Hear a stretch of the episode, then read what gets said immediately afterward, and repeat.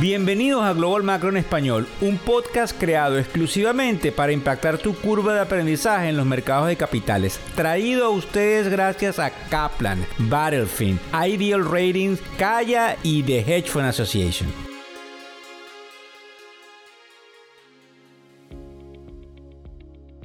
Hola, ¿cómo están? ¿Cómo les va? Hoy es jueves 9 de marzo del año 2023. Buenas noches, buenas tardes o buenos días dependiendo no solamente de dónde nos estás escuchando, en qué lugar estás ubicado, sino también en la hora en la cual sintonizas este podcast que como tú sabes te lleva las noticias económicas y te las explica dentro de un esquema que hemos denominado Global Macro porque nos afecta todo lo que está pasando directa o indirectamente. Fíjense bien, en el podcast de hoy vamos a estar hablando de varias cosas importantes. Número uno, ¿qué es lo que está sucediendo en Japón y en China en materia económica y por qué nos importa como que demasiado. Después vamos a hablar de ese proceso de las curvas invertidas, que en definitiva tienen a todo el mundo que trabaja con estadísticas sumamente confundido de hacia dónde vamos en materia económica, además de que mañana eh, sale lo que se denomina el non-farm payroll, que serían toda la parte de la nómina de los empleos que no son de granjas, para todos los que nos escuchan que quieren entender toda esta nomenclatura en inglés que en definitiva no puede totalmente traducirse al español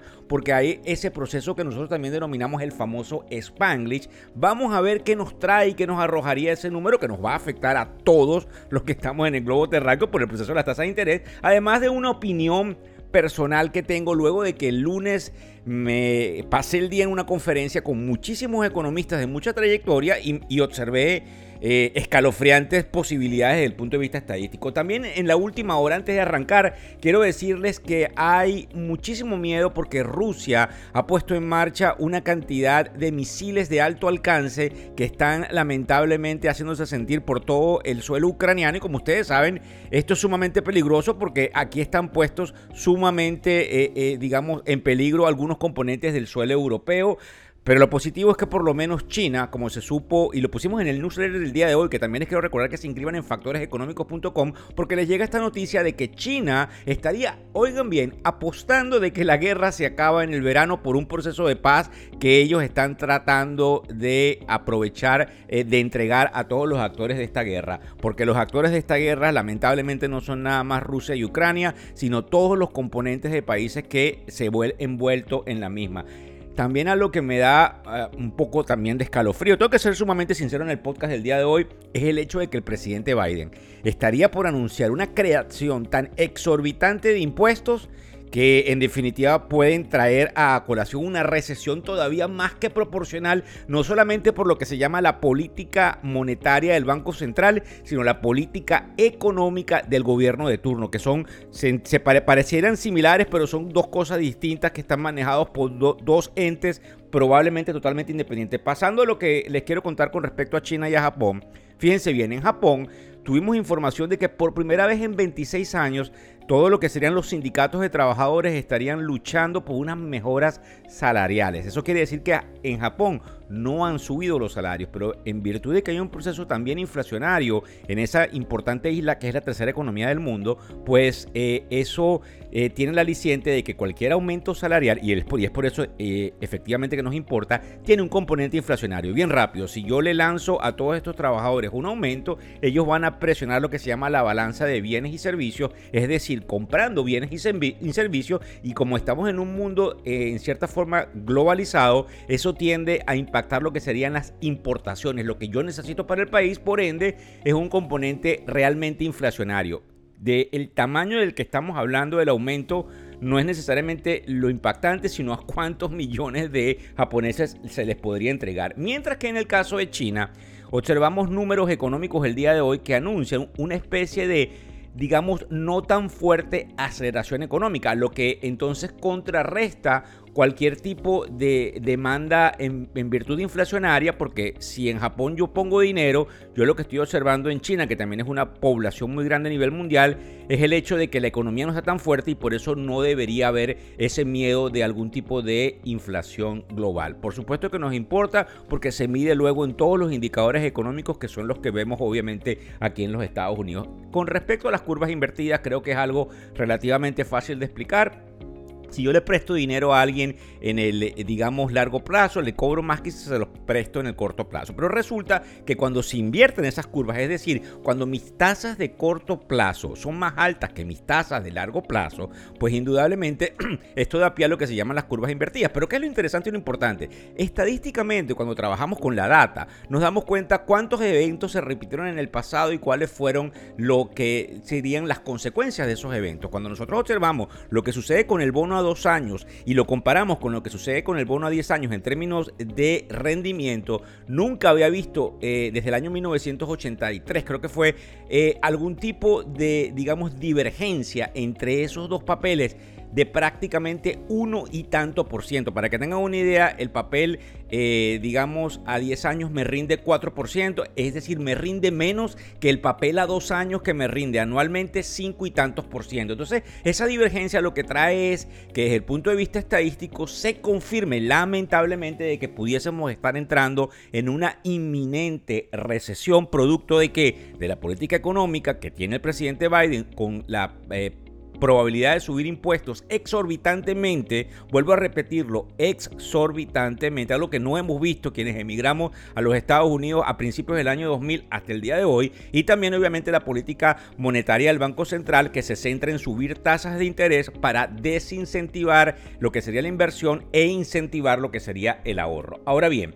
el número del empleo del día de mañana. ¿Por qué nos importa? Porque resulta que cuando nosotros estábamos a principios de febrero observamos que el número del empleo de enero había sido muy fuerte, algo que le inyectó mucho temor a quienes son estos líderes del Banco Central, no solamente de los Estados Unidos, sino a nivel global, de por dónde está la inflación americana, porque hay algo que también se lo hemos explicado en este podcast que tiene que ver con un análisis que hizo un economista muy famoso en los años 30 de nombre Philip y que tiene que ver con la curva de Phillips, donde él sencillamente decía algo muy fácil de entender. Si tengo más empleos, tengo a más gente demandando o comprando bienes y servicios y por lo tanto tengo más inflación. Es decir, hay una relación directamente proporcional entre el número de empleos y la inflación en la economía. Si yo quiero tumbar la inflación, yo debería tumbar la, la cantidad de empleos que tengo para que la gente no tenga la posibilidad de consumir bienes y servicios. ¿Qué es lo que pasa? Que si yo tengo los números que me indican que el empleo está muy fuerte, entonces la medicina, si soy, soy el señor doctor, el señor banco central es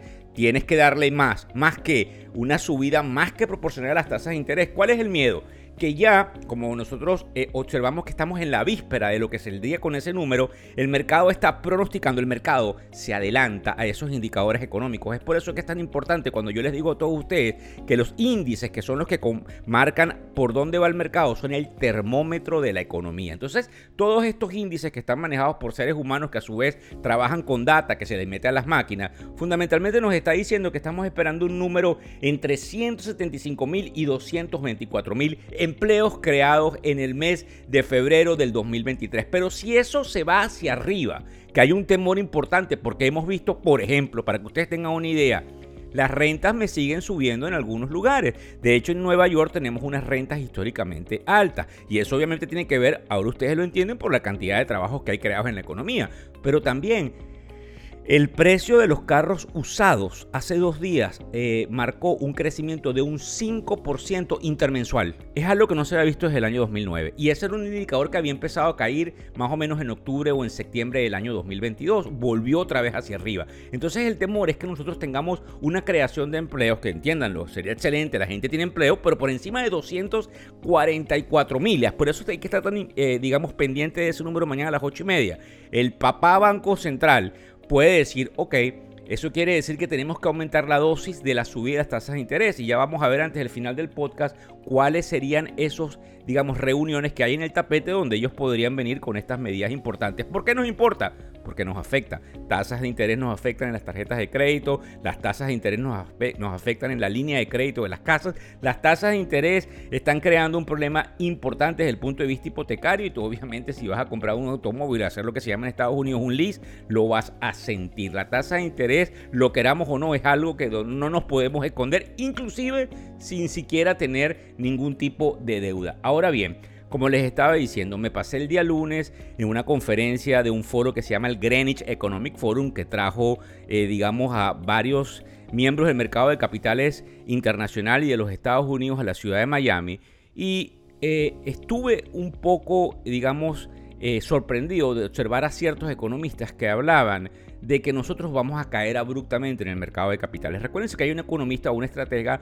muy famoso de Morgan Stanley de nombre Michael Wilson que dice que nosotros vamos a caer estrepitosamente, pero por otro lado tenemos a gente de mucha calidad como Jeremy Siegel, que es un profesor de la Universidad de Pensilvania, específicamente de la Escuela de Negocios de Wharton, que dice que probablemente no va a ser así, al igual que un queridísimo amigo que es el fundador de la compañía Fundstrat de nombre Tom Lee, que también piensa que más bien vamos hacia arriba, además de mucha gente que me dice que desde el punto de vista de indicadores económicos o indicadores técnicos, nosotros tenemos probablemente la posibilidad de seguir subiendo. Pero estos economistas trabajando con curvas y con matemáticas y con econometría, apuntan a que vamos a tener una caída exorbitante durante los próximos trimestres, algo que nos deja un poco, como digo yo, atónitos porque no sabríamos realmente a qué acogernos desde el punto de vista de pronóstico hacia dónde vamos y desde el punto de vista de lo que creemos en la tribuna. Particularmente la opinión de Víctor Hugo Rodríguez, que es este servidor que se aparta entonces de la compañía que representa factores económicos, es que ni tan calvo ni con dos pelucas estamos en terreno de nadie,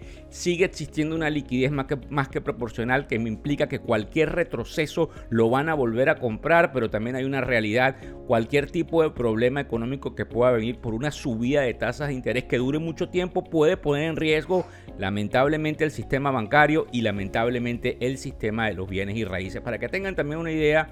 tenemos el non-far payroll el día de mañana, el número de la inflación el día 14 y el número que nos traería el Banco Central con respecto a las tasas de interés el día 22 de marzo. Para que tengamos una idea que son las 12 y 30 exactamente del mediodía, donde nos encontramos en términos de los mercados de capitales, están en una especie de línea recta. Cuando digo de línea recta es que no se mueven prácticamente ni hacia arriba ni hacia abajo, un poquito en verde el Dow, el Standard Poor's 500 y el Nasdaq, esperando ese número del día de mañana. Mucho cuidado con el comportamiento de eso que yo llamo el general, que es el bono a 10 años, que está rozando el 3.97% y que como les estoy diciendo, todos los ojos están centrados allí porque es como el, marca, el, el indicador que marca la tendencia de la ciudad donde vamos por tasa de interés y todo lo demás tiene una excelente correlación con ese indicador. Para los que me preguntan del cripto, están pasando muchísimos problemas en ese mercado producto de la caída de un banco que se llama Silvergate, que en definitiva tenía una especie de, digamos, nicho de mercado que trabajaba con las criptomonedas y con los cambios a dólares o a euros. Y entonces ese banco está en total liquidación. Eso es algo que le vamos a llevar a través de los reels, que son lo que nosotros ponemos en lo que serían las redes sociales, donde ustedes también podrían entender. Y para culminar, hemos lanzado una especie de sorteo donde ahora ustedes, sus hijos o sus nietos tienen la posibilidad, una vez que eh, se inscriben en factoreseconómicos.com para tener el newsletter diario, de referir a ciertas personas a las cuales probablemente también les eh, da un beneficio tener información en español todas las mañanas, donde fundamentalmente participan en la idea de que entren a estas conferencias que son sumamente interesantes de carácter no solamente gratuito, sino totalmente transferible. Así que muchas gracias por seguirnos a través de todas las redes sociales. El día de mañana, Dios mediante, debemos también estar tratando lo que sucede luego de ese número tan importante de lo que serían la creación o no de empleos en el año de febrero, que será a las 8 y media hora de la mañana, y analizamos qué es lo que nos trae antes de ese número inflacionario entonces que viene el martes 14 de marzo. Muchísimas gracias a todos ustedes, nos vemos por las redes sociales. El podcast Global Macro y de Factores Económicos ofrece una visión global de los mercados de valores y dicho análisis es producto de la compilación traída por diferentes fuentes de investigación de mercados institucionales por motivos y declaración regulatoria. Este podcast no debe ser interpretado como una recomendación precisa en inversiones, bien sea en productos y o vehículos financieros. Y además, sugerimos consultar con su respectivo sector particular de inversiones o su equivalente en caso de suscitarse cualquier duda que pudiese derivarse de nuestra fuente informativa. Este podcast es narrado por Víctor Hugo Rodríguez, quien es un conocido profesor y comunicador financiero cofundador de la plataforma educativa ilafin.com. Muchas gracias.